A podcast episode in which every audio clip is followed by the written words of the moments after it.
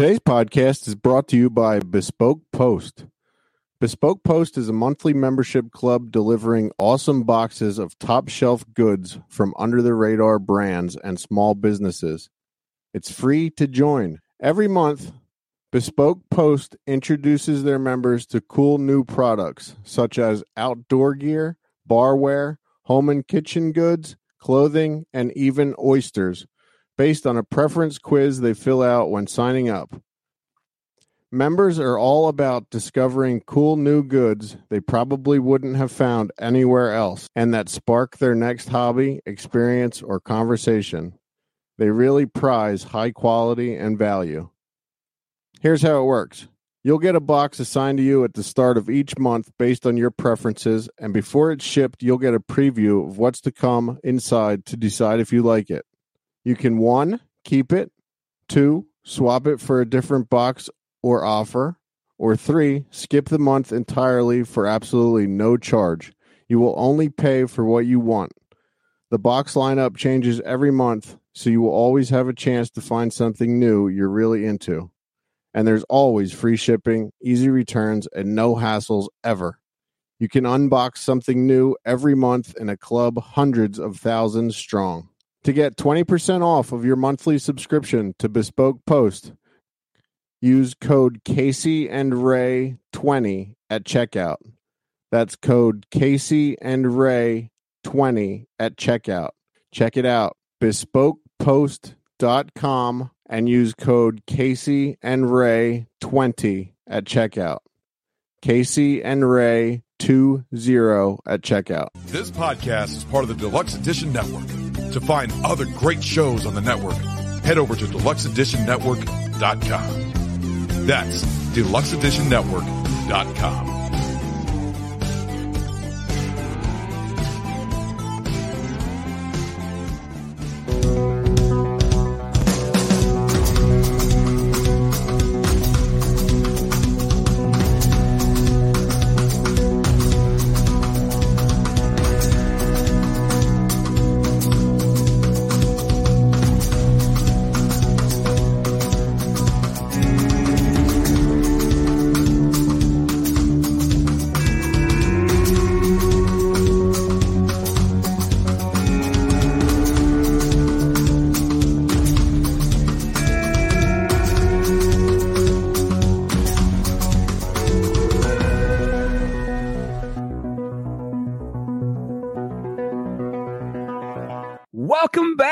boys and girls of all ages, to another episode of the Deluxe Edition with Casey and Ray.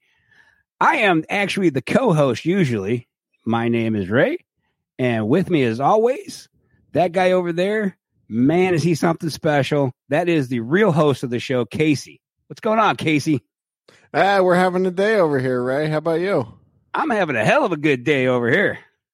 Yeah, this was uh this was a real fun episode, man. Thank you for taking the reins on this one, man. I I, I learned a lot on this.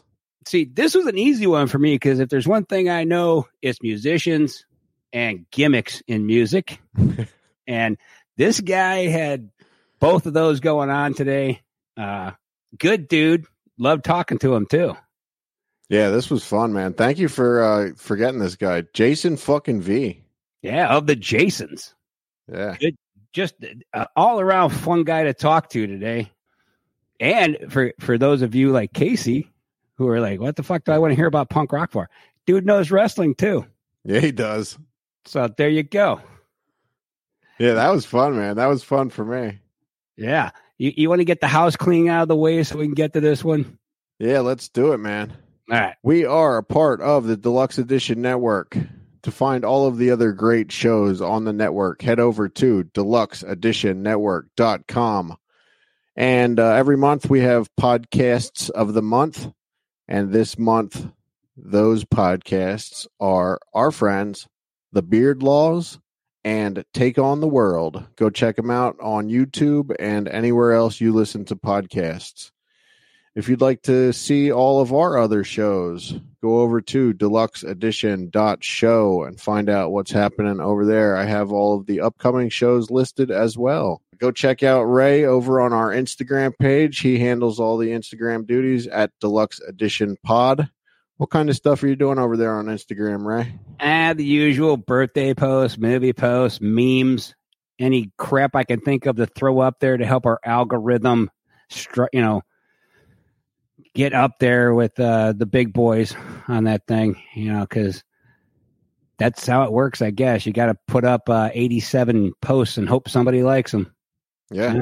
What are you going to do? Yeah, go check it out. There's some cool stuff over there. And if you'd like to support our show, you can buy a t-shirt over at whatamaneuver.net slash collection slash deluxe dash edition. We have deluxe edition t-shirts and also deluxe edition network t-shirts over there. Come check us out on Facebook at facebook.com slash deluxe edition pod. And Ray, I think you have bootleg merch somewhere. Oh, yeah. You can go over to 10 Cent Beer Night podcast on TeePublic and get yourself some bootleg merchandise. Most of it's deluxe edition. You can get my 10 cent stuff over there too. But today I have a very special request. I would like everybody to head over to the Jason's Instagram page and like them, head over, get some of their merch so that uh, they'll tell all their friends how cool we all are. And then they'll send some more people on the show. Yeah, and if you have any requests, suggestions, anything, email us at deluxeeditionpod at gmail.com or message us on Facebook or Instagram or anywhere that we get messages. So, anything else, Ray? I think that covers everything. Let's get to the interview. I like this interview. This is fun. Yeah. All right. Here is our interview with Jason fucking V.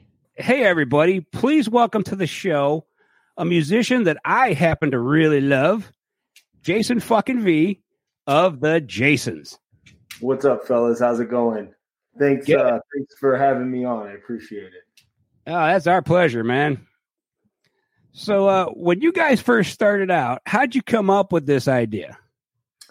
Um, you know, man, like, uh, so we were in other uh, punk bands, some of us uh, at the time and stuff, and uh, the Jasons kind of started as like a little side project idea, um, and it really just came from I was looking at the Ramones one day, and like, without you know being offensive, because you know the Jasons would break my heart to to be offensive to anybody, but like I was looking at the Ramones, and I was like they kind of look like retarded brothers, right? They kind of look like mongoloid brothers. And then I thought, well, Jason's kind of like a mongoloid, so wouldn't it be funny if, you know, someone did a Ramones project where they were all like, you know, wearing hockey masks and just singing about basically the same stuff.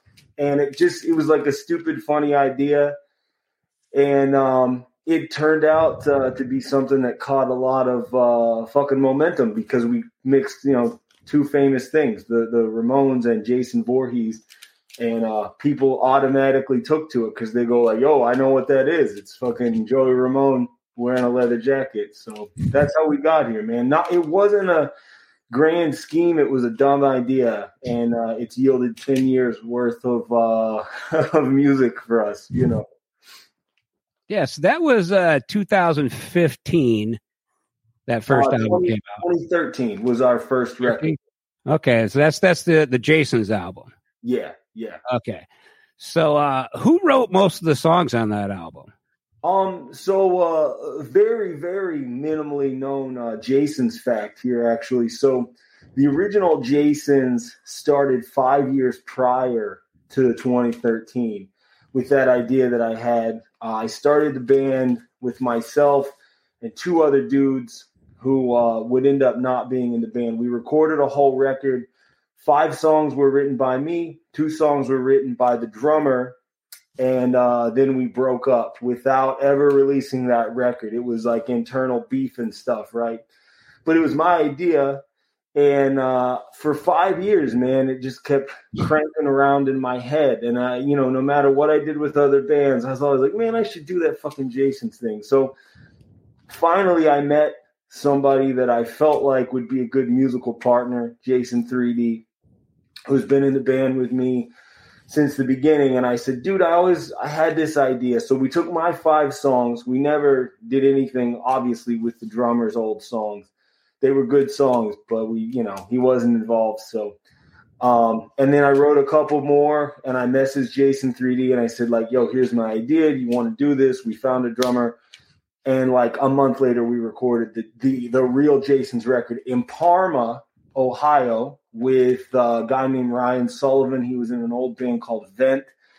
He recorded us for free. We recorded in like one or two days, and uh, it, then we had our record. We released it. So like when the Jason started, man, it was like we formed. We played like two shows. We released a record, and it was all within like you know just a few months. And um, like I said, the momentum of this project shot past everything else we were doing uh, and it was totally just a fucking dumb idea that I had and couldn't get rid of for like you know, five years. Yeah, well, when you got songs on that album like uh, Shelly's got shit for brains, which obviously is about the character from part three. Yeah. And then you got uh, what is it? Mommy got beheaded by a bimbo. Yeah. Like I mean, these are great lyrics. Yo, thanks. It's almost like um, you know, I looked at the Friday the 13th universe, and uh, one of the things that I thought was like really cool about that universe, at least the first six. After the first six, when I think New Line took over, it became something different. But the kids in those movies, you know, like are incredibly cool and relatable, and they feel like they have lives outside of the movie. So in our genre, which you know, in the beginning it was Ramones core and still is to some degree, but like you know, you got like you take a band like Screeching Weasel or the Queers, and they have songs like you know Cindy's on Methadone or uh, you know like songs like that, right? So they it's just a random person and they do this. It's old, old school, you know. Ramones did it too. Susie was a headbanger, Judy is a punk. And I was like, yo, very easily can we be Shelly's got shit for brains, you know, Tina's got telekinesis so it just it just kind of made sense in the in the canon of Ramones core that we write songs about like people outside of Jason. You know, a lot of it's from Jason's perspective, but I don't know, man. Like that universe is very like fertile for writing about interesting and dumb characters. You know, and, and we could a lot of our songs now aren't necessarily about Friday the 13th like they used to be. They're all tied in and connected in ways, but like you could write about that universe forever, man. Like, you know, Demons Got the Shits could be its own song, you know? yeah. Uh, so as you guys progressed from that first record to the most recent stuff like the Jarvis House and Blood in the Streets, yeah. uh, musically, you guys have gotten a lot better. Thank you. We agree too. Yeah but it definitely has like that 90s like you talked about uh screeching weasel the queers a little yeah. bit of teenage bottle rocket sound to it now for sure uh, how do you think you guys got to that place well like honestly man like you're right like musically you know we've gotten better and that's because like i always said there's two types of bands in the world there's a band that will strategize their music for years and years and years and hone and perfect it and make sure everything sounds right make sure they do everything the correct way. And then there's the Jasons. And the Jasons, we went, we suck real bad, but we got a cool idea and we got catchy songs. And it's like I always felt like the the audience will forgive you for sucking in terms of not playing your instruments great, as long as you got something that's like a good hook or something that's interesting or cool. I mean, know, that Ramones first record is magic. It's not fucking virtuoso shit though. So like we, you know, I had been playing guitar and singing for a long time. 3D had been playing bass and, you know, uh, uh, stuff for a little while, but we just allowed ourselves, you know, the uh, leeway to get better as we played. And, yo, no, without like a doubt, there were probably three to four years where the Jason sucked real fucking bad live. Our drummer, you know, he could play 16th notes, but he couldn't play his fucking foot. Jason Hell just couldn't fucking do it, man. And he had to learn through playing. And uh, you know, by the time we put out "Get Fucked," which was like our uh, Master of Puppets, like we finally were like in the groove to where maybe just a little bit the sound was as cool as the gimmick, you know. And I think now, like, you know, I've learned a lot about playing and singing. So is 3D.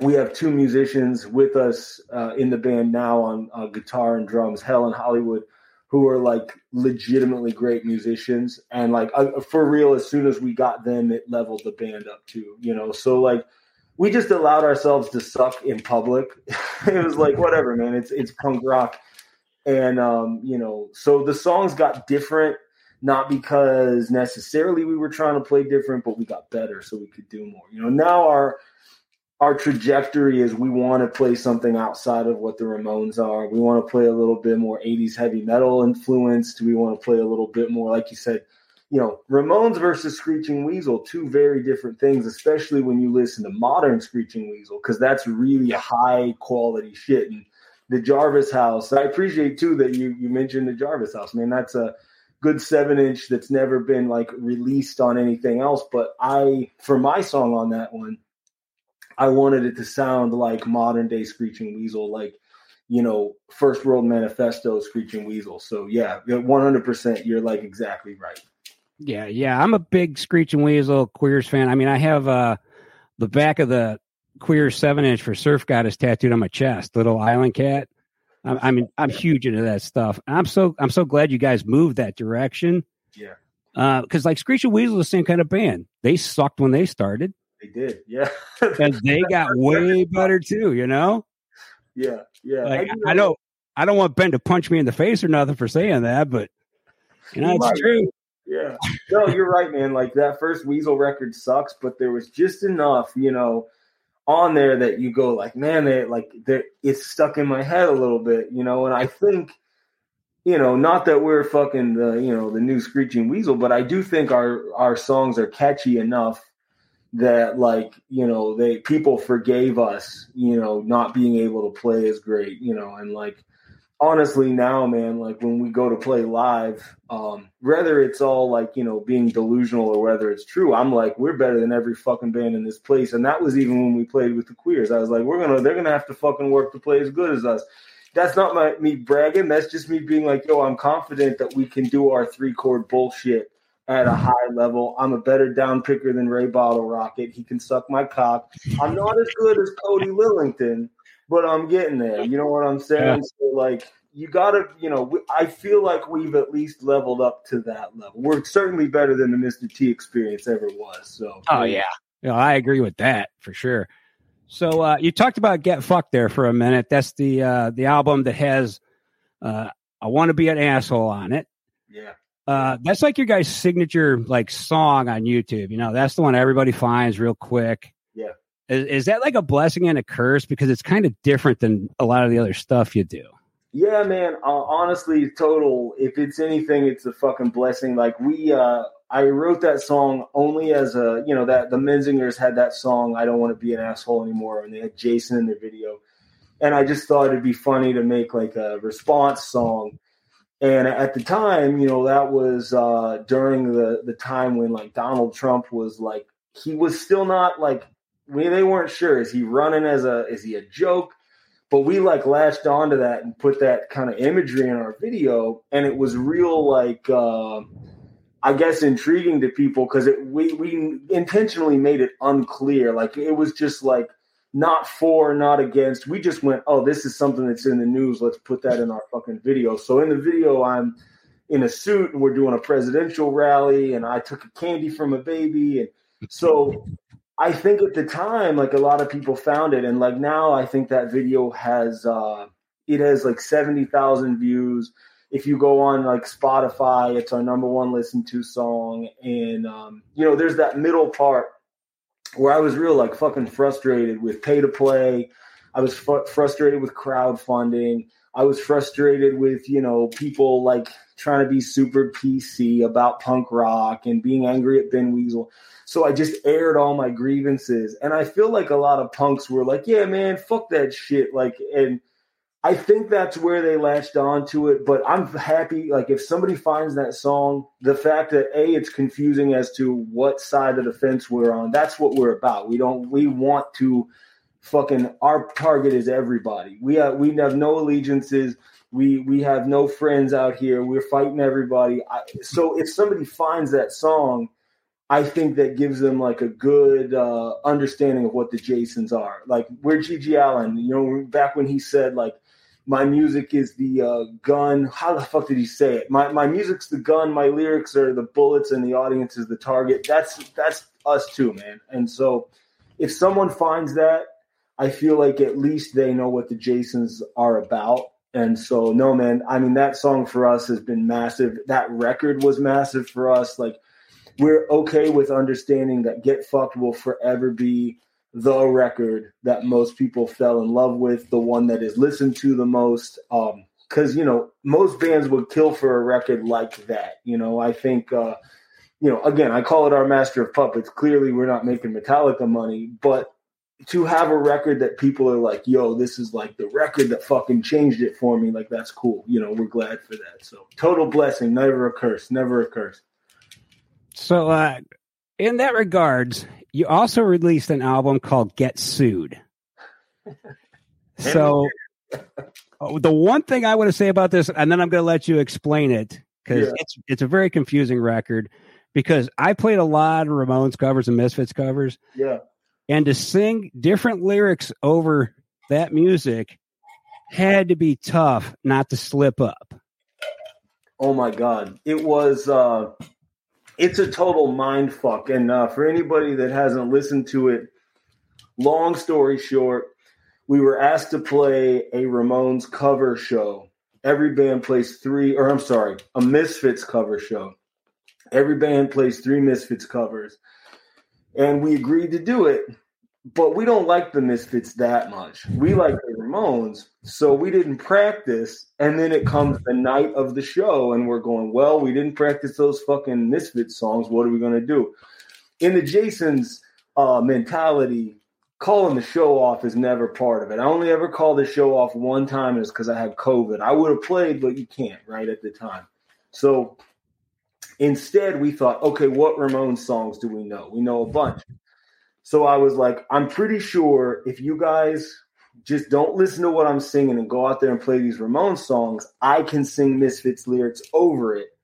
And it'll be a big like fuck you to people. So that's what we did. We took uh, you know, Blitzkrieg Bop and if we started playing it and I started singing, like, so instead of Hey Ho, Let's Go, Helene Delambre is a name from Return of the Fly. We started chanting that and we just injected the lyrics and we made it through three songs. And it was just a dumb joke. There's a video on YouTube. You can watch the footage, but it worked. And then forever, people kept going, dude, you need to record that shit. It was like, you know, Misfits, uh, Ramones songs with Misfits lyrics. That's crazy. So, we had 500 bucks in the bank account uh, and we I was just like, "Yo, 3D, let's go record that record." And we did. We thought, "Hey, this is funny. We'll use the Ramones skull or the Ramones uh, seal and the Misfits skull. We'll call it Get Sued." And maybe we'll get sued. And lo and behold, we didn't get sued until later in our career. We we're making more money we're getting more attention and we put it out on vinyl. And we did, in fact, get a cease and desist from fucking Jerry fucking Only himself, who stole the fucking Crimson Ghost logo and then got upset when we used it. But, it, and that's the thing, if you want to understand how that band works, because Jerry Only is a fucking cock and Glenn Danzig sucks and they hate each other and all they care about is money. Doyle's an asshole too. We played with him. Um, it's hollow and it's shameful and it's dudes getting up there and putting on spandex with other dudes that they hate to make money. Anyway, sorry. Um, ah, that's great. when they finally sued us, or you know, their lawyer, who's a Harvard fucking educated lawyer, by the way, we looked her up. Um, when they finally like cease and desisted us, it wasn't for the music because they couldn't. I don't think because we fucking mixed it right, so they couldn't. Uh, which is which, but they sued us for like imagery and they said that the reason we had to cease and desist was because the way we had branded it that someone could mistake it for actually being them but it wasn't about the music it was about the imagery of the crimson ghost which they stole um, and so that's what we got sued for or got cease and desisted for but it was uh, you know and again i'm not upset that we did we wanted that like we were like this is the greatest thing that ever happened because if the Misfits are punching down at the Jasons, we made a little some kind of mark. We're never playing Madison Square Garden, but we got a Jerry Only cease and desist, and it was it was Jerry Only's company, Cyclopean Music, not Glenn Danzig. So for all I know, Glenn Danzig could be cool, but fuck him too because he sucks. But uh, yeah, I mean that's what we wanted. So that record can never be re-released with that cover. So people were scalping it for a couple hundred bucks on Discogs, and like it's everything we ever fucking hoped and prayed for, man. so, so does that mean we're going to get a Kiss mashup out of you guys next? We have talked about it. We, Kiss is like our favorite band, and we've uh, we did a Lick It Up cover for a while. So we we did think about doing like Get Sued again and doing Kiss. No, no, yeah, you're totally right. You know? we totally thought about. Who would be the other band though? That's the problem.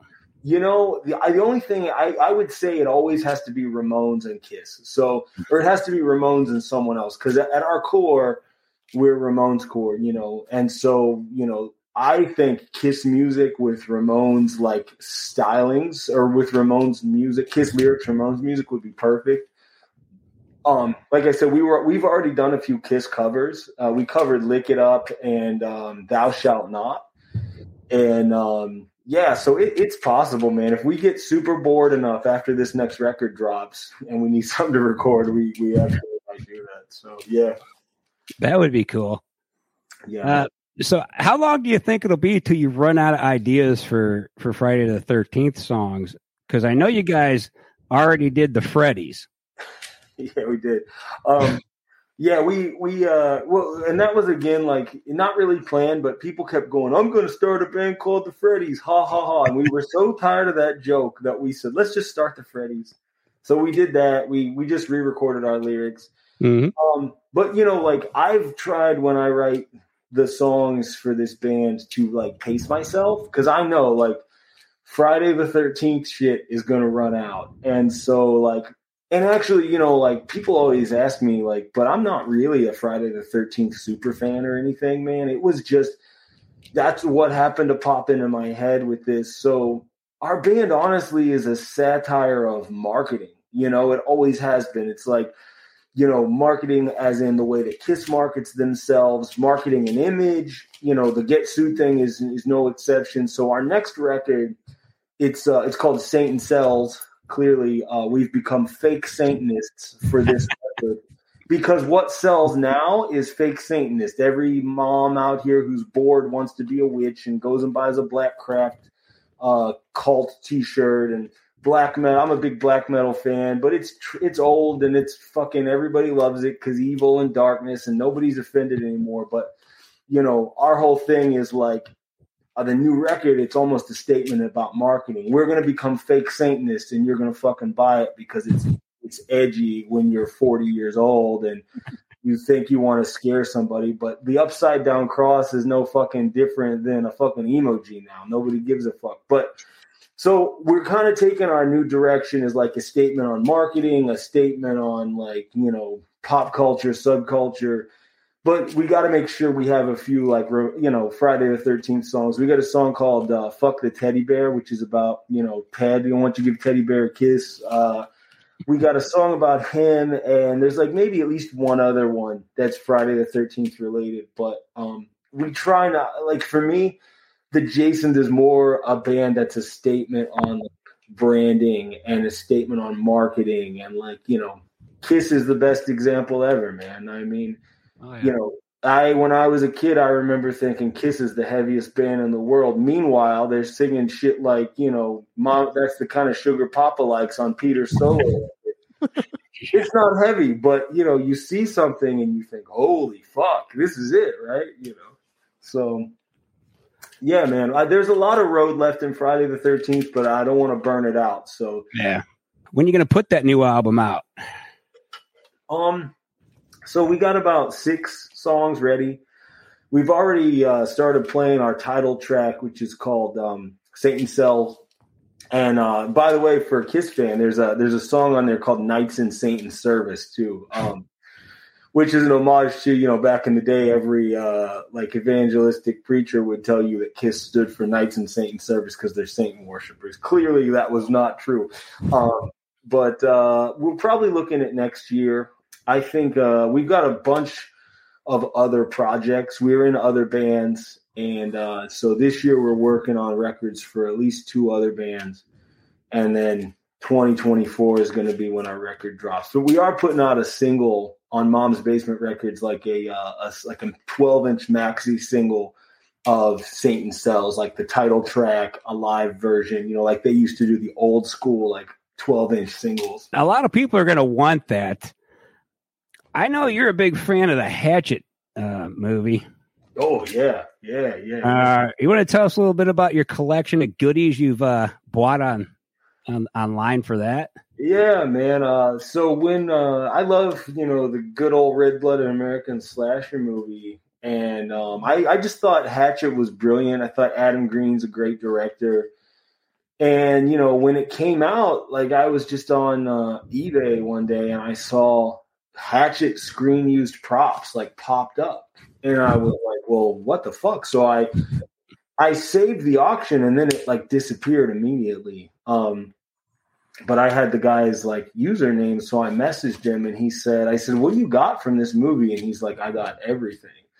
What do you want?" Right? So I said, "Well, I want clearly I want everything." And so, uh, long story short, I ended up with uh, screen used hatchets. You know, the lady that gets her face like ripped open. Yeah, we had her on the podcast, Patricia oh, Darbo. Mrs. Permatteo. Yeah, yeah. I yeah. ended up with that prop. nice. I ended up with Robert Englund's legs. I ended up with Victor Crowley's face and teeth and eyeball and his bodysuit. And, you know, this guy promised me that he would get me uh, certificates of authenticity. But as the deal went on, man, it got weirder and weirder and shadier and shadier. And turns out this stuff was acquired through, we'll just say, like ill gotten. You know, it wasn't acquired the way that it should be and so that kind of sucked, and I always bummed me out. And uh, many years later, I would meet Adam Green, and I, you know, tell him the story, and he basically like confirmed a lot of things, cleared it all up for me, and also totally said, like, I said, dude, I have everything. Let me give it back to like its rightful place. And Adam Green was like, man, I'm just happy that a collector who loves it got it. I'm glad a fan got it. So, it, you know, my my journey through that series, getting those props, because I believed it was the the new best slasher. I still think it's one of the greats, man.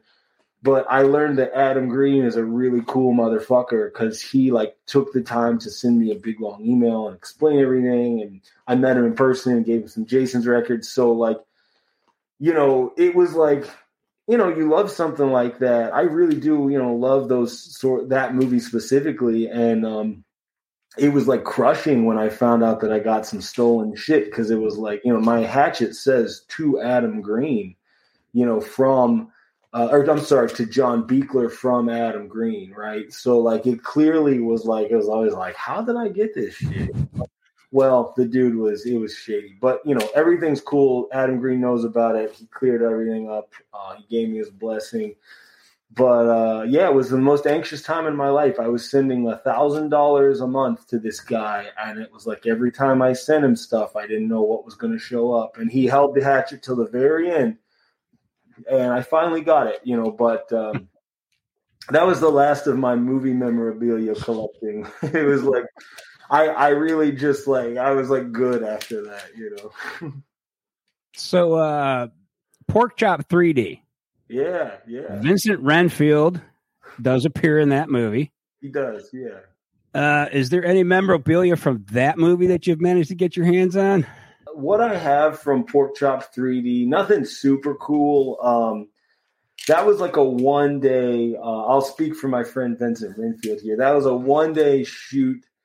Um, all I had to do was uh, run around and pretend to kill people, but I got um, I got an original artist sketch of the the pork chop mask, and there's a scene in. Now I'm I'm spacing out because Vincent Renfield, my friend Vincent Renfield, was also in Pig Girl, and yeah. there's these like little pig masks, and I got one of those, but I can't remember if it's from Pork Chop or Pig Girl. But I didn't get a whole lot of cool stuff other than like a bunch of memories, and uh, all they all they paid me to do that was uh, a jar of salsa. but you know, and it was like that was their sponsor, Blue Smoke Salsa. I'll shout out. I don't know if it's still a thing, Blue Smoke Salsa, and I got one free jar for doing that. Was it good? You know, I, I, don't even think I ate it. I think it just like, got broken in transit or something. I don't know. Uh, we also got a really cool video from the Renfields for uh, the pork chop song. uh, that's a great video. People should check that out too. Yeah, and I will say, uh, if you want my thoughts on that video, it's a cool video. Was not shot by us, or it was like somebody shot it and just posted it. That's not even an official video, but a lot of the uh, a lot of the footage from that, with two things had happened in that footage. So I stand by that as a cool song and a cool video. But at the time, I had just got done like playing pork chop, right? So when you get to play pork chop, the guy calls me goes, Yo, you want to play pork chop? I was like, Fuck yeah, what do I need to do? He said, I need you to like gain like 50 pounds. He said, I need you to eat Twinkies every day. So I fucking did. And then we play the pork chop premiere. And like a week before, I go to this woman to get my devil lock cut, right? Give me a better devil lock, right? And she's real old. And I said, Yo, I need you to give me a devil lock like Glenn Danzig. And she looks at me like deer in the headlights. No fucking clue. And I said, You know, short in the back, long in the front. And I see the little wheels turning. And all of a sudden she goes, Oh, like a girl. And I was like, Sure, whatever, like a fucking girl. Just cut my hair, right? So she cuts my hair like a Karen, like spiky in the back long devil lock in the front. That's when I realized the devil lock is just a Karen haircut for like, you know. so in that video, if you watch it, if you guys, you know, play it on your show, I'm about, you know, 750 pounds. I and I got a Karen haircut. And I'm no kidding, man. I got that haircut and I walked into Walmart like to get something and a kid like probably 15 16 is walking through the aisle and he looked at me and just fucking laughed in my face. I went, I went, oh no something's wrong. And yeah something was definitely wrong. So in that video you know it's cool but they use the footage where i'm like you know pork chopped up i got a girl's haircut you know but it's it's like whatever man you know like uh, people still like that song and uh, I'm glad. I'm glad the video exists because I call that Vincent Jellyfield. That's what I call that. you know. So, uh, so you did a split with the queers, as we mentioned before. Yeah. How'd that go? Did you have fun doing that one? Man, that was uh, for us a game changer uh, because, like, you know, I I can't say, you know, like you know, it's weird, man. You know, we talk about the Jasons being a thing that's like based on marketing and stuff, and um, that was like weird social proof. You know, we've been grinding and playing punk rock in the same venues as a lot of these bands for years. I felt like we had already proved ourselves as a good Ramones core band. But it wasn't until Joe Queer befriended us just because he's a cool motherfucker, offered to have us come to his place, recorded us for free and did that split that a lot of people in the scene started taking us serious. Like, oh, well, they did a split with the queers. Their music is miraculously good now, you know. And I don't even think the songs on that, like the recording, maybe not even the best stuff we've ever done recording wise, but it's raw and it's cool. And so, A, it was like social proof to a lot of people that need a more famous band to tell them that somebody's good. They got that. But what really was cool from that is uh, we saw who Joe Queer is as a human being. And for anybody who's fucking wondering, who, you know, maybe heard some internet rumors, he's one of the greatest human beings on the planet. And I don't just mean that because he's like boosted our band. I mean that because when we went on tour with them, I saw him give other young bands equipment. I saw him fucking pay for our hotel room because we're not getting paid dwarves and queer money. I met several people, and I'm not exaggerating, like numerous people who came up to me and said, Yo, Joe Queer helped me get clean. Like Joe Queer, I was on heroin real bad 20 years ago, and Joe gave me his phone number, like shit like that. So, you know, it it really like changed how we looked at touring because Joe taught us a lot about how to go on tour. And you know, we had two examples. We had the dwarves and the queers. Now the dwarves are cool as fuck, all of them, right? Uh, but you know, we saw we saw that, which is kind of what you expect from a touring band, man. You know, everybody's getting, you know, Blag's getting his own hotel room every night so he can hang out with his girlfriend.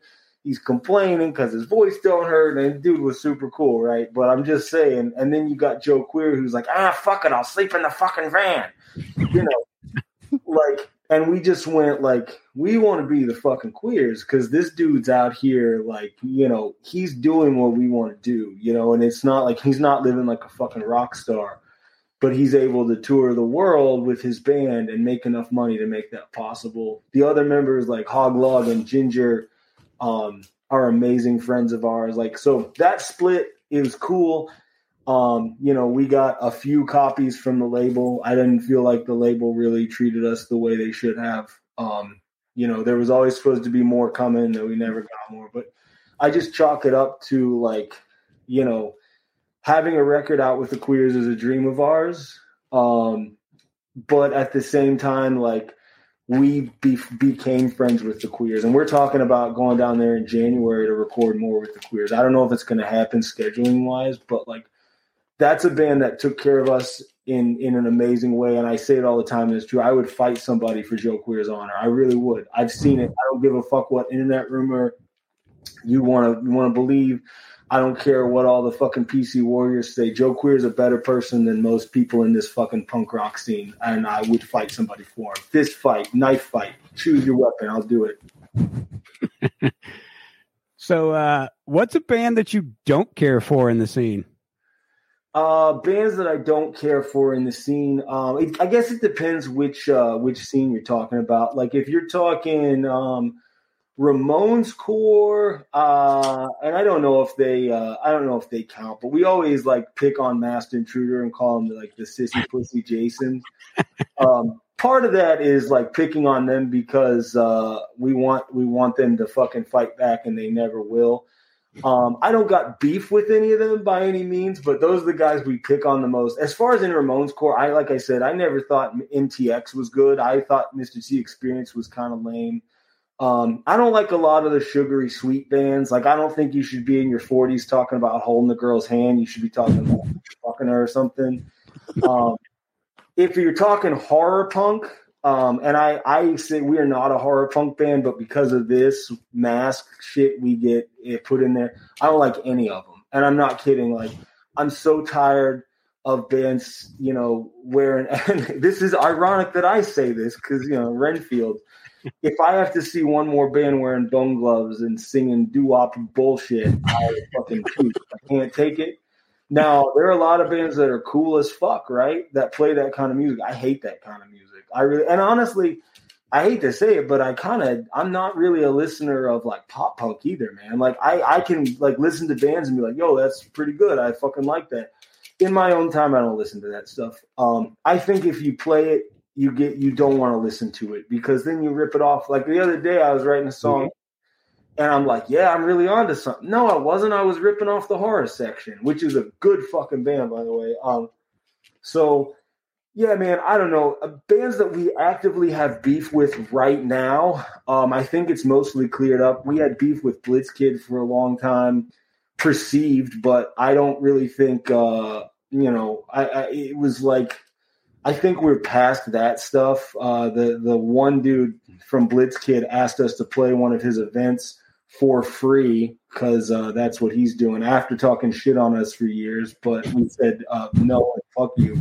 Like, I don't think we have beef with any of those bands right now. Um, I'm picking every time we play live. I talk shit on TBR, Teenage Bottle Rocket, because they're the guys that are so high up at the top when you say like, "Yo, Teenage Bottle Rocket can suck my cock," everybody goes, "Oh my god!" And it's like, "Yeah, just fuck off." Like, I'm trying to I'm trying to fight the people at the top, even if I really don't have beef, because I don't have beef with them. Cody Lillington's a, one of my favorite. He's a, an idol of mine.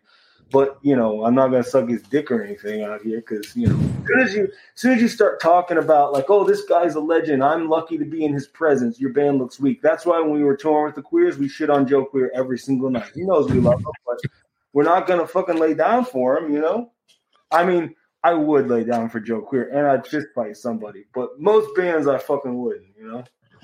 That's funny. You know, most of that is is uh the ones up here are just worried about who's coming up. Yeah. So yeah. they want to talk their shit. So you go ahead, you go after them. Make them make them talk their shit about you. That's a good thing. Yeah, man. And you know, like that's the thing. Like when I uh if if I feel like I'm not trying to like shit talk bands who are like not yet to our level. And dude, we've had to crawl ourselves up on our bloody fucking knuckles to get here. So like I really don't have beef with anybody down there, but I I just feel like you know, if you're and this is my would be my advice to another band is like don't thank anybody from stage. Don't talk about how great another band is when you're on stage. That's your time. And if somebody sees me sucking off another band, they're just going to go listen to that band. If somebody sees me shit talking a band that's bigger than me, they're like, yeah, he's probably just as big. It's not true, but they might think so, you know, fucking marketing shit. That's right. All them bands underneath you right now are all talking shit about you. So don't worry about it. Yo, and you know what? I always said, like, when a band fucking talks shit on us, like, I don't get offended. Like, we played with this band um, called The Jerks. Um, so there's Jerk and there's The Jerks. Both bands are cool, but there's a band called The Jerks. And the dude, they played before us, and the dude was like talking shit on us the whole time because he knows the Jasons. That's what you do when you play with the Jasons. And I was like, yo, that's fucking awesome. But I have to eviscerate him on stage, and I did. but it's cool because like I want I want that. I want other bands to talk shit. Now some bands will come in and be like, yo, we got this idea. We're gonna do a split with you guys and we're gonna have this gimmick. And I'm like, no, you gotta earn if you wanna have a fucking beef with us, you almost gotta earn it. But uh some bands have fucking earned it. So there we go. Savage Remains was one of those. They're RIP, that band's done. But uh, now the Manorovs are the band we're beefing with for Pretend, but we love those guys. Speaking of beef, uh, you guys did the split with US Ghouls. Yeah, yeah. And there's some funny shit on that where he's talking about you fucking up his bathroom. Yeah. Is, is that a real recording or is that fake? Uh, that one is fake. Uh, that one's fake based on the clip on Get Fucked that said where we flushed the pizza down the promoter's toilet. Um, and uh, that I'll not confirm or deny as being true because I don't want to be uh, implicated. But uh, the U.S. Ghouls thing, man, it was weird because that was a band that just like it was never really a band. Like it was an idea. There was another band called Jason and the Krugers, cool guys and then uh, this guy Aaron Romero, who directed our first music video, the the Kill That Girl one, the eight bit one, he wanted to start a punk band, and he like conceptualized this whole thing, and we just kind of sent the tracks in, and he kind of masterminded all that shit. And then before it came out, the band was done. So there never was a U.S. Ghouls outside of that split that I know of. But you know, like it was like it was a cool and interesting thing, and um, it's just like a weird part of our discography where like it really was kind of just like masterminded by that band. And we were like fuck yeah man let's do it. And we still sell it and we still but i don't know that they ever sold physical copies. I don't know that they i know they never toured. They never played shows it just like came and went but it's cool because it's just this like part of our like history but that that band has never done anything outside of that so they exist in the jason's cinematic universe which it should have been the otherwise you know? That's cool. So uh, on youtube you guys make all kinds of fun videos because i've watched a bunch of them and uh, i think my favorite is the Kissmas one. Oh yeah. I think that's fucking hilarious. Yeah man uh, we uh, and we, you know, this year will be uh, the third, uh, it'll be the fourth annual Mom's Basement Christmas video. So uh, we're planning on following up and like closing out the Christmas uh, chapter. I don't know if you saw last year's Christmas video happened, but it only happened on the Mom's Basement um, Christmas special. But I don't want to blow it because you got to kind of like watch our segment. But uh, the character of Simmons Claus has been a recurring character for our Christmas video, and uh, this year we're going to bring every everything together in a different way. Come uh, come Christmas on Mom's Basement uh, uh, on their like Christmas special. Yeah. I, I do think that my favorite part is when you guys go door to door and do the caroling, but you're singing Jason songs. That was real. Yeah, that was real. This was just me fucking in my neighborhood for sure. Yeah, they're like Casey. They're out on the lawn singing "I Want to Be an Asshole" to their neighbors with acoustic guitars, and I was just laughing so hard because I was like, "Man, those neighbors have got to be pissed." Yeah, yeah, and uh and Jason 3D was wearing his big Kiss boots, yeah. and he fell over like for real, and uh yeah, man, it was ridiculous, and that's like I think uh, the neighbors just understand that that's there's a lot of weird shit that happens in that house with uh, Jason's masks because it's it's it's never ending over there. Like we filmed the one kiss in this video and we had you know police lights on top of the van and i was like kicking the door in and throwing the christmas tree out and cars were like driving by i know they were like what the fuck is happening like the swat team is here and like you know just crazy fucking shit all the time So, uh, you got any questions over there, Casey? Uh, yeah. So you mentioned uh, kayfabe before we got started here. Are you a pro wrestling fan? yeah man uh, i am uh, you know pro wrestling had a, a profound impact on me back in the 80s you know i was born in 1981 so um, you know i grew up uh, i'm a hulkamaniac from way back i grew up loving kamala and i like Nice. weird cool like jobbers like adam bomb and you know uh, nails. I like the characters you know when it when it turned into wrestling just being like a guy whose name was his name i didn't give a fuck anymore. I want kamala the ugandan giant you know i i like that stuff. So certainly you know this probably wouldn't you know this, like kiss and pro wrestling and us talking shit on bands and all this stuff like it's definitely born out of that now i have uh subsequently gone back and watched some aew and i was like into it for a while and I've kind of fallen off in the past year or so, you know, and I don't know if you guys are aware, but me, Jason 3D,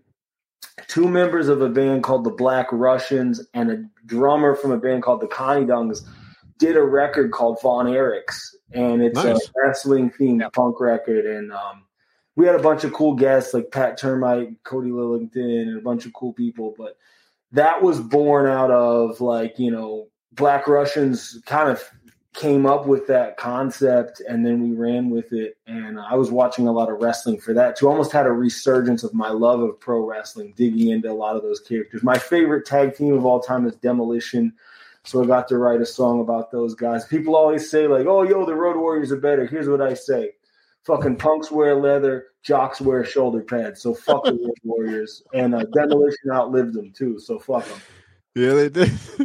yeah yeah, man. Yeah, we just had uh, Al Burke on the show uh, two weeks ago. He was the jobber for the WWF back in the eight, late '80s and early '90s. Yeah, man, I listened to that episode actually. Like I, uh, I, because I was like, yo, I need to just kind of prepare to make sure that I'm not coming on here and, and doing things wrong. So I listened to his episode. What a cool motherfucker, man! What a, Yeah, he was. yeah, Yeah, he's uh, he's got some stories that he can't tell on on air that are much better than the ones he told on air. I'm sure, man. That life, you know, like I look at that and it's just like that's not a life that anybody could live these days. It's the same thing as old school rock star life. You know, I once heard a story about Dennis Rodman where uh, you know, when he was playing basketball, a motherfucker was a rock star and he, he walked into a room and just went, Who am I fucking tonight? And it was true. Like you could walk in and say that. Now you can't live that life. And you know, in, in some ways it's like good you know i look at pro wrestling and how these guys destroyed their bodies for the business destroyed their lives destroyed their fucking you know drugs and alcohol and steroids and you know insane you know macho man insane and i think you know thank god those times are over right but at the same time you can't help but go god damn it was so good then you know it was so much fun back then. Yeah. Yeah, I just saw Lex Luger yesterday actually at a, in Tallahassee here. He's at a Comic Con and it's just so sad to to see the you know how he looks from now from the way that he used to look. It's just yeah, they put their bodies through so much shit. Oh, for sure, man. And you know, like that's what I, you know, like again, you know, to to romanticize it a little bit, you know, they die for that business. And you know, it's it's the idea of dying for a little piece of greatness. You know, you get to be a god, but you pay the fucking price. And um, Yeah. when I was writing the, I wrote a song on Von Erichs about um about fucking Kerry Von Erich called uh, uh, Texas Tornado, and like I felt like you know, and now we got a fucking Von Erichs movie coming out. I can't wait. Yeah. But uh, you know, just reading about where his head must have been, and you know, the guy lost a fucking foot, and he's still Yeah. wrestling, and like.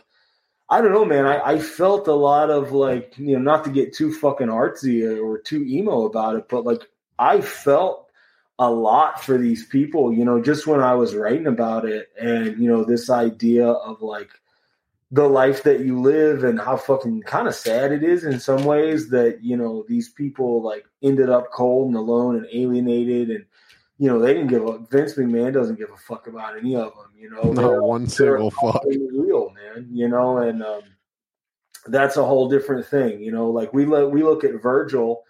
And people like to laugh at Virgil because oh he's out here you know and you're like no this motherfucker you know I and one day I'm gonna write a Virgil song and it's gonna be like yo I'm Virgil fuck you I you know what because uh, it, it's like this guy, you know, he's not just somebody to be fucking thrown away, but a lot of these wrestlers were. Look at Sunny, you know, that's fucking tragic to me, man. People are like, oh, she's a fucking whore and she's a horrible person. It's like, no, man, that business fucking chewed her up and spit her out. And um, yeah, she's just like the fucking Ultimate Warrior, just like fucking Macho Man Randy Savage. She she gave her life for that fucking business too, and I think like you know, w- thankfully, you know, I don't think a lot of modern pro wrestlers have to go through that. Kenny Omega, when he retires, he's going to be fucking streaming and playing video games and watching Yeah. or whatever the fuck he does.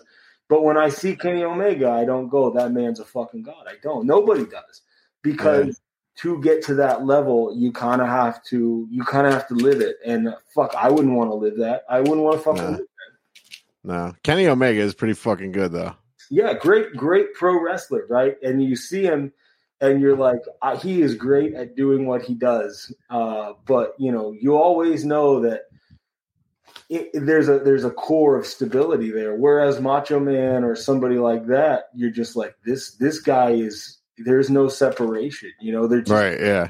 you know, I met Demolition though, and I, it's like you know they're still alive. They're still Yep. partners. They're still like beautiful human beings, grateful. And when you talk to them, they're like, "Yeah, man, we're just you know we're like garbage men. You know, we're feeding our fucking families." And like some of those dudes who were able to keep that are the guys you see today, right? Like the Yeah. dudes that are still living. The guys, you know, uh, Johnny. I always quote this. Johnny Rotten said uh, when they asked him how he was still living, he said only the fake survive, right? So, because if you really live that life, it eats you up and, and it fucking spits you out. And that's how demolition is still alive, man. They weren't they weren't into the fucking drugs. They weren't fucking ring rats. They weren't doing that stuff. they were on the road. They were fucking feeding their families. And, you know, the business didn't chew them up and spit them out. But at the same time, you know, if they had bought into their characters, you know, I remember when the team like disbanded and all of a sudden you got the fucking repo man and shit. Yeah. But they were okay because they never tried to be they they never their head never went there. Some of them couldn't couldn't do it. You know, fucking Bret Yeah. That dude's fucking cool, but he believed he was the fucking champion, and now he's bitter as fuck because he it that way. You know? So bitter. Yeah, yeah, man. Yeah, and like look at Ric Flair. Like some of those guys, like they they don't know anything else. You know what I mean? Like Ric Flair just signed with AEW again, and like people are talking like that. Um, when he had his last match, like he wanted to die in the ring to like secure his legacy, and like now there's all kinds of talk. Like, is he going to wrestle again? And it's like because he doesn't know anything else. You know? No, and uh, I can't imagine how hard that would be to, you know, you are treated like a god for years, and then you have to give it up because you know eventually time comes for everybody. But like, I don't know, uh, I don't know what that would feel like, you know, to go from like, you know, Ric Flair was that guy. Who am I fucking tonight? Everybody. That's Yeah. Ric Flair. Um, and he never he never had to keep his head on straight. But yeah, man, now at the end of his life, and that's what I thought a lot about writing that Von Erich shit was just like what it must feel like in the locker room afterwards and shit. You know, that's the interesting stuff to me, the psychology behind it. Yeah. Yeah, man, man, I could talk uh, pro wrestling with you for a long time, man. So, but I don't want, I don't want to keep you too long here. Uh, who, so, who who makes your masks? Do you, you do you guys make your own masks or? Um, no, so the ones that we wear currently, uh, there's a guy uh, named uh, Jeremy Askew. And um, if you go on Instagram, and I highly recommend you go on his page and give it a like because he's he's amazing. His name's Jeremy Askew, and it's Askew Tattoo. And um, he designs all of our leather stage gear. Like so, currently, my wear like a full leather like Venom, like a gauntlet with spikes and shit. He designs and makes that he designs and paints our masks like he came up with you know like i kind of told him what we wanted for the Satan Sells masks and it's all custom work he uses the original molds and then he does like custom paint jobs he does custom straps um in terms of like every Halloween show we play, he does. Um, we do different masks. Like this year, we were the Point Break guys, so we had hockey masks with the president faces on top. He all of those. Um, just a cool, creative person that uh, also does a lot of cool tattoo work. He's done a bunch of my tattoos and stuff. Um, so at this point, we work with him. There's another dude I do want to shout out though. His name's Frighteous FX. His name's John Gerald he did a bunch of our stuff. He did a couple masks for the Blood in the Streets, and he's amazing too. Um, we we were using him and Jeremy, and then on the last run, we it was easier to go through Jeremy. But both of those guys are good because to me, there's a lot of mask makers out here who who have you know like uh, you know cursed hockey studios and shit. I don't know. I don't know what they're called, but you know, my thing is, are they from the original molds? If the answer is no, then you're just getting chintzy, uh, fucking uh, Alibaba masks and repainting them, which is cool if you just want a cool paint job. But I want something that comes from the original mold. So uh, Askew does it, and uh, Righteous FX does it. So both both dudes I would endorse highly in terms of good quality shit. Awesome, man. Very cool, man. One more wrestling thing I just sure. popped into my head. Have you checked out uh, the NWA yet? Uh, Billy Corgan's been running that. Yo, you know, I I have been meaning to. Um, back when we were writing Von Erichs, everybody was like, "Yo, check out NWA," and I, I it was kind of like a bummer, man. I like, checked it out, and I, it was when the, the, the question mark was pretty big, and I was like, "Yo, this guy's crazy and cool," and then he fucking died, and I was like bummed yeah. out. And uh, so I never really revisited. I hear uh, Eddie Kingston came from there, which is cool, you know. And, yeah. You know, Eddie Kingston's one of those dudes where you look at him and you're like, "Who's this fucking dork?" And then he opens his mouth and you're like, "Yeah, oh. I know. I like Eddie a lot." Yeah, man, I, I like a wrestler that can uh, that's good on the mic. Honestly, uh, you know, while we're on that subject, Eddie Kingston's great on the mic. I think fucking Jon Moxley's great on the mic. I know a lot of people hate on Jon Moxley because he fucking bleeds all the time. But uh, like for me, I'm like, I, I don't know, that dude's amazing on the microphone. Whereas, you know, some some people uh, you know, they got the look. And I would probably put Kenny Omega in that category too. He's amazing. But on the microphone, I, it's not great, you know. And so, like, I think, you know, I really respect wrestlers who can talk shit. And when I yeah. hear Jon Moxley say he's gonna like drink your fucking blood, I think yeah.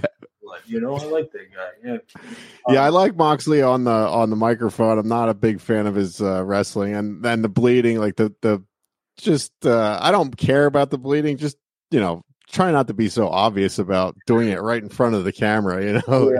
Yeah, you know what killed it, honestly, man. If I'm going to be honest, what killed my love of AEW, like, because I was really behind it, because I just discovered it when it was brand new, I hadn't watched wrestling for years, like probably, I don't know, 15, 20 years. Like last, Same here, last, last, match I watched was fucking um, Satanic Undertaker. And I liked that shit, but then I was like, all right, I'm good. So I go all these years, I discover AEW, I buy in, and we're doing the exploding barbed wire match. And yo, for me, like I was like, how are they gonna do it? Because I used to get like, you know, super Leatherface versus the Sheik and shit. I used to get those VHS tapes. So, you know, uh, for anybody who hasn't seen it, spoiler alert, you, it's a great match. You know, they're rolling around in fucking barbed wire, and then they're doing the countdown. The ring's going to explode. And there were like three fireworks that yeah, went off. So sad and underwhelming. And honestly, I'm not joking when I say I went to bed depressed. I was like, well, Jim Cornette's going to shit all over this in the morning, and he's going to be right. And I was sad. I never, I never reclaimed it. You know, then CM Punk came in. I never watched him to begin with, and then he yeah, me neither. Jerk off, and then he left, and he came back, and yep, still a fucking jerk off. I don't know. And uh, you know, and like I said, you know, the whole time Jim Cornette shits on everything, and he's fucking right every time. You know. Yeah, I'm the same way. Same way, man. I didn't watch it for 20 years. I I, I got into pro wrestling uh, right out of high school. I was a independent wrestler around uh, Pennsylvania where I lived, and then I stopped watching it. And then uh, AEW came around, and I started watching it again. Um, and I still watch it every week, but I'm I'm starting to. It's like it's just high spot after high spot after high spot, you know. And um, I've been watching the NWA stuff for the last couple months, and uh, it's it's you know old school. You know they still have occasional high spots here and there, but it's it's like the old school pro wrestling, you know. And and in the in the studios in Tennessee, it's you know, it, may, it has that old school feel, you know. Yeah, Yeah, man. And I uh that's cool that you were an indie wrestler, man. So you're from uh, Pennsylvania. I'm I'm not far from Pittsburgh, and I hear there's a good indie scene there right now. But like, there was a time before I started Renfields where I thought I was going to be a pro wrestler, and I was like serious about it because I'm tall. I'm like six foot five, six foot four, whatever, and I'm definitely not muscular, but I could have got there maybe. But um, I called around to wrestling schools and I was like serious about it. And there was one in my area. And he's like, Yeah, man, come down, fucking take some bumps. And I was like really, really close. And I never did, but here's this this is just a dumb random story about how I stopped watching indie wrestling and it's my own fault. So I used to like indie wrestling, but I couldn't watch it too much. I would see it on the internet and I was messaging, I was like a teenager, you know, 16, 17, messaging all these indie wrestlers and just connecting with them. And there was this dude, I don't know whatever happened to him. His name was Vladimir Vampyr, V A M P Y R. I was like, this guy's fucking cool. I was a little like gothy metalhead kid. He was a vampire. And I messaged him. I'd seen one of his videos, and I'm like, yo, you're my favorite wrestler, blah, blah. And he was super cool could I possibly please Vladimir Vampyr, get an autographed photo from you? I'll pay you. No worries, man. He says, I will send it to you for free. And I said, Thank you so much, fan for life, Jason V. And I sent the email. And then I never heard anything. And I was like, What happened, man? He won't respond to my shit. So I go back as you do, and I'm like, what did I maybe make sure I didn't type something wrong? Well, I did type something wrong. I don't know what my fucking fingers were doing at the time, boys. I thought I said fan for life Jason V, right? I typed, and I don't know how this happened, gay for life Jason V.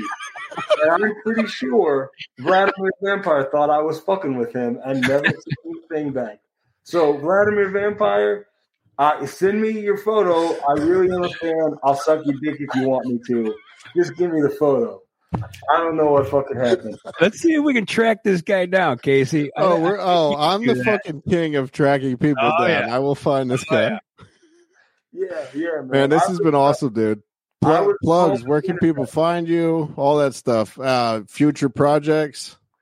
Yeah, man. Uh, so people can find us at uh, on Instagram at the Jason's Band. Uh, we've got uh, the Jasons.bigcartel.com. I think um, our home label is Mom's Basement Records here in the United States. Uh, our label over in Europe is I Buy Records. Uh, but uh, you can pretty much uh, everything that comes out comes out on Mom's Basement Records. They're like the the premier like Ramones core punk label. They work with a bunch of fucking cool bands. They just released Ghost Party. Um, they've done uh, Covert Flops, a bunch of cool stuff like that. Um, we got Satan Sells coming out uh, pretty soon. Um, we've got a bunch of shows coming up. You can follow our fucking social media for that. Jason 3D runs all that stuff. Um, we also uh, started a new heavy metal band called Lord Humongous. You can find that on Instagram, Lord Humongous Thrash. Uh, it's uh, three out of uh, three out of uh, four Jasons plus one Renfield. Um, additionally, uh, what else we got coming up? Um, I think that's about it, man. Uh, we're always playing shows forever. We will play wherever we can. Uh, if you want to book the Jasons, just send us a message.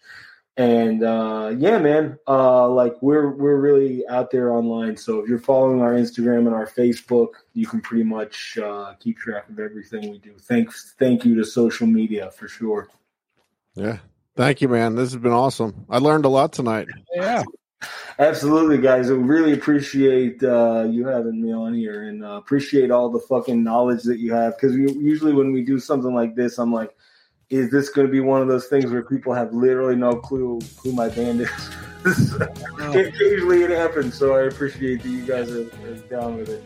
Oh uh, yeah, I know who you are. Yeah, and uh, I'll I'll see you on December 30th here in uh, Cleveland at No Class. Fuck yeah, man. Love Cleveland. Oh, yeah. Awesome. Awesome, man. Thank you, man. Thanks, guys. Yeah. Later. Later.